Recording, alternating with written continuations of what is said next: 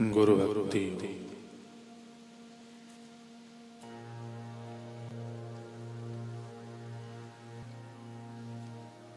जो कुछ घटना घटित हो, उसमें सदा संतोष रखना चाहिए। सदैव याद रखो,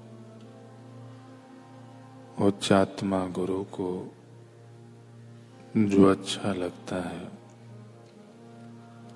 वह अपनी पसंदगी की अपेक्षा अधिक अच्छा होता है।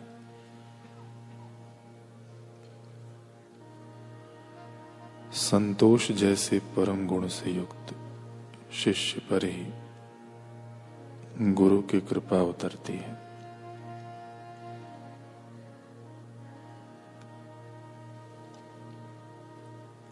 गुरु की सेवा के दौरान शिष्य को अपनी साधारण बुद्धि का उपयोग करना चाहिए।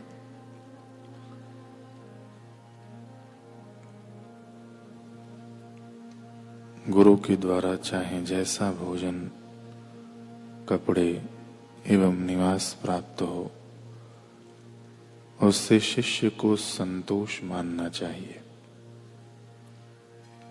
अपने सच्चे मन एवं हृदय से गुरु की सेवा में तत्पर रहना चाहिए।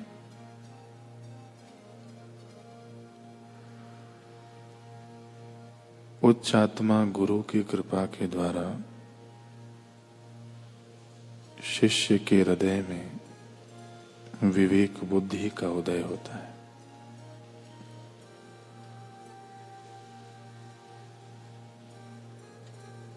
जिसको नैसर्गिक विवेक बुद्धि प्राप्त हुई है उसे अवश्य गुरु कृपा मिलती है।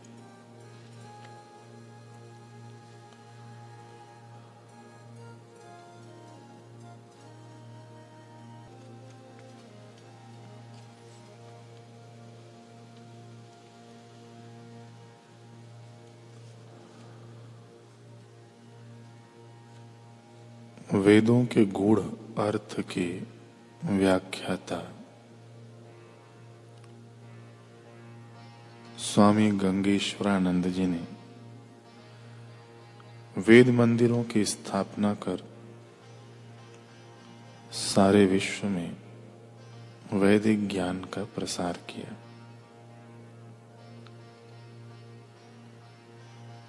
वे स्वामी अखंडानंद जी, सरस्वती एवं माँ आनंदमयी के समकालीन थे। संत कृपा ने उनके जीवन को कैसे धन्य किया, इसके बारे में एक बार उन्होंने बताया कि जब मैं बनारस में पढ़ाई कर रहा था, मेरे पास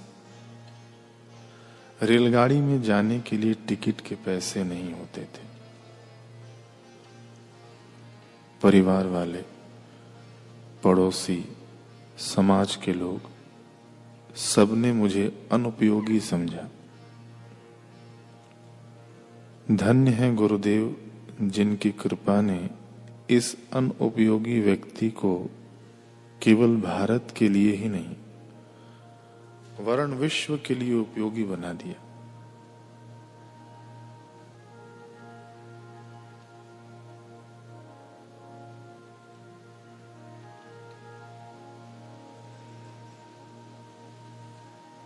मैं हरिद्वार जा रहा था।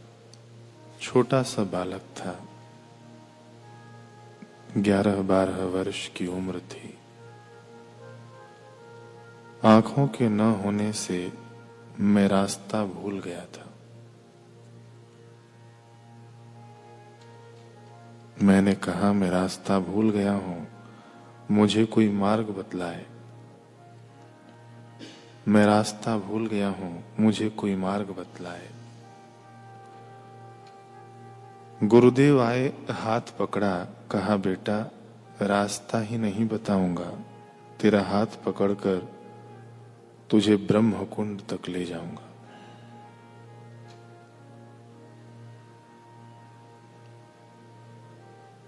फिर रास्ते में वे कहने लगे कि क्यों घबराता है?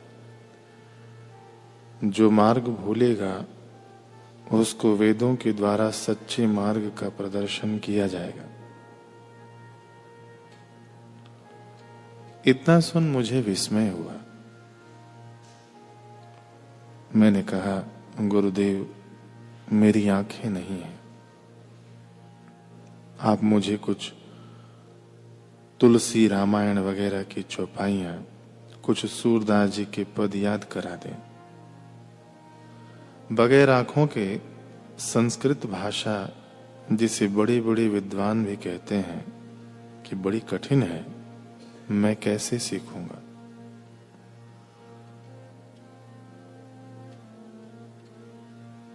गुरुदेव ने कहा कि लोगों का जो काम वर्षों में होता है, तेरा वह काम महीनों में होगा। लोगों का जो काम महीनों में होता है, तेरा वह दिनों में होगा। और उनका जो दिनों में होता है, वह तेरह घंटों में काम होगा। जो विद्या सीखने में 12 से 18 वर्ष बीत जाते हैं, वही विद्या मैंने मात्र तीन वर्षों में सीखी। क्या दर्शन, क्या वेद, काव्य, व्याकरण, सारा संस्कृत साहित्य आत्मसात हो गया। यह मेरा बुद्धिबल नहीं, गुरुदेव की दया का प्रताप था। मैंने देखा संतों की वाणी व गुरु महिमा का प्रभाव, बड़ा अद्भुत। और एक घटना बताऊँ, मैं लगा अंग्रेज़ी सीखने, कैट, रैट लगा रटने। तो मुझे मेरे अंतरात्मा ने रोक लिया। संत इसलिए बना है।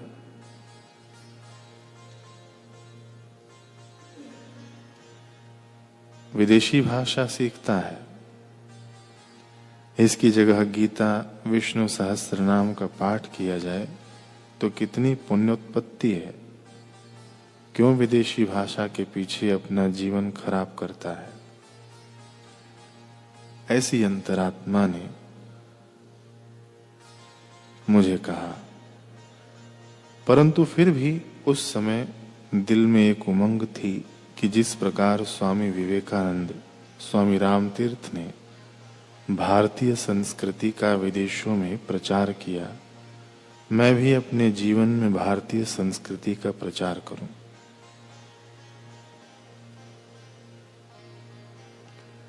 यह बात गुरुदेव को पता चली। तब गुरु महाराज ने कहा, बेटा, क्या करता है? फेंक दे इन अंग्रेज़ी के गीदड़ों को। फेंक दे इस डिक्शनरी को। लोगों ने भले अंग्रेज़ी भाषा की सहायता से भारतीय संस्कृति का प्रचार किया, परंतु तेरा काम बिना अंग्रेज़ी के ही हो जाएगा।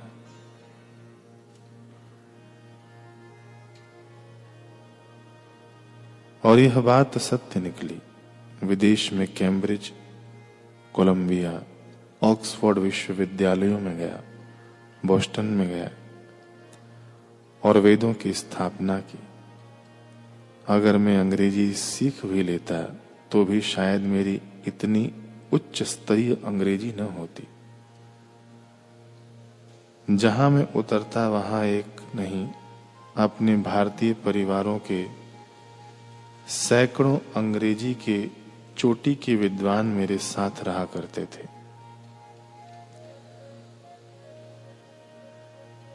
जो काम किसी से न हो सके, वह गुरु की कृपा किया करती।